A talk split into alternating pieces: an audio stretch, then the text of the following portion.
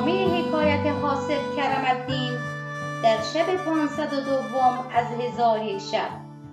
گفت ای ملک جهانبر چون وقت شام در رسید جانشاه و مملوکان او به میان وادی گریختند و تا بامداد در آن مکان بودند. چون بامداد شد گوزینگان به جانشاه حمله کردند. چون جانشاه ایشان را دید در خشم شد. و بانگ بر مملوکان زد که این بوزینگان را به شمشیر بزنید. مملوکان در حال تیغ برکشیدند و بوزینگان را از چپ و راست همی زدند که بوزینه بزرگی که او را دندان چون دندان پیل بود پیش آمد و یکی از مملوکان را بزد و او را دو نیمه کرد.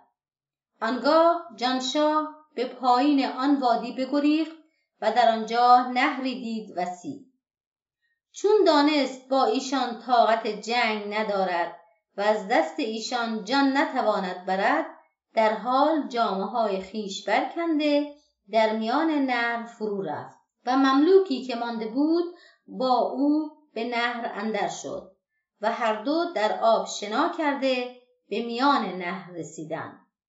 آنگاه جانشاه درختی در آن سوی نهر دید. نزدیک رفته شاخی از آن درخت بگرفت و در آن شاخ آویخته به ساحل درآمد.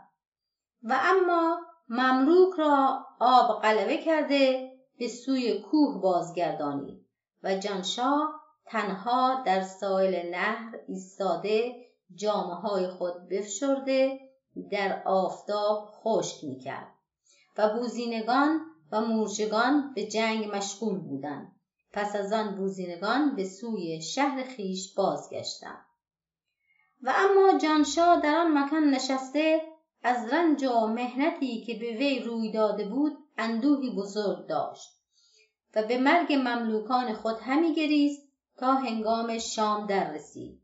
برخواسته به قاری شد و در آنجا با حراسی افسون وحشتی سخت تا بامداد به سر برد. پس از آن برخواسته روان شد و شبان روز همی رفت و بیخ گیاهان همی خورد تا اینکه بر آن کوه که چون آتش افروخته بود برسید و در آن کوه همی رفت تا به نهری که هر روز شنبه خشک می‌شد برسید. نهری دید بسیار بزرگ و در آن سو شهری بزرگ نمودار گشت و آن شهر شهر یهودان بوده است که در لوح نوشته بودند. پس در آن مکان توقف کرد تا روز شنبه درآمد و آب نهر بخشکید جانشاه از نهر گذشته به شهر یهودان رسید. در آنجا کسی نیافت و در آن شهر همی گشت تا به در خانه رسید. آن در گشوده به خانه اندر شد. خداوند آن خانه را دید که خاموش نشسته و سخن نمی‌گوید. جانشاه گفت مردی غریب و بسیار گرسنم خداوند آن خانه به اشارت گفت بنشین و بخور و بنوش و سخن مگو. پس جانشاه نزد ایشان نشسته خوردنی و نوشیدنی به کار برد و آن شب در نزد ایشان بخفت. چون بامداد شد خداوند خانه او را سلام داده و به او گفت از کجایی و به کجا خواهی رفت؟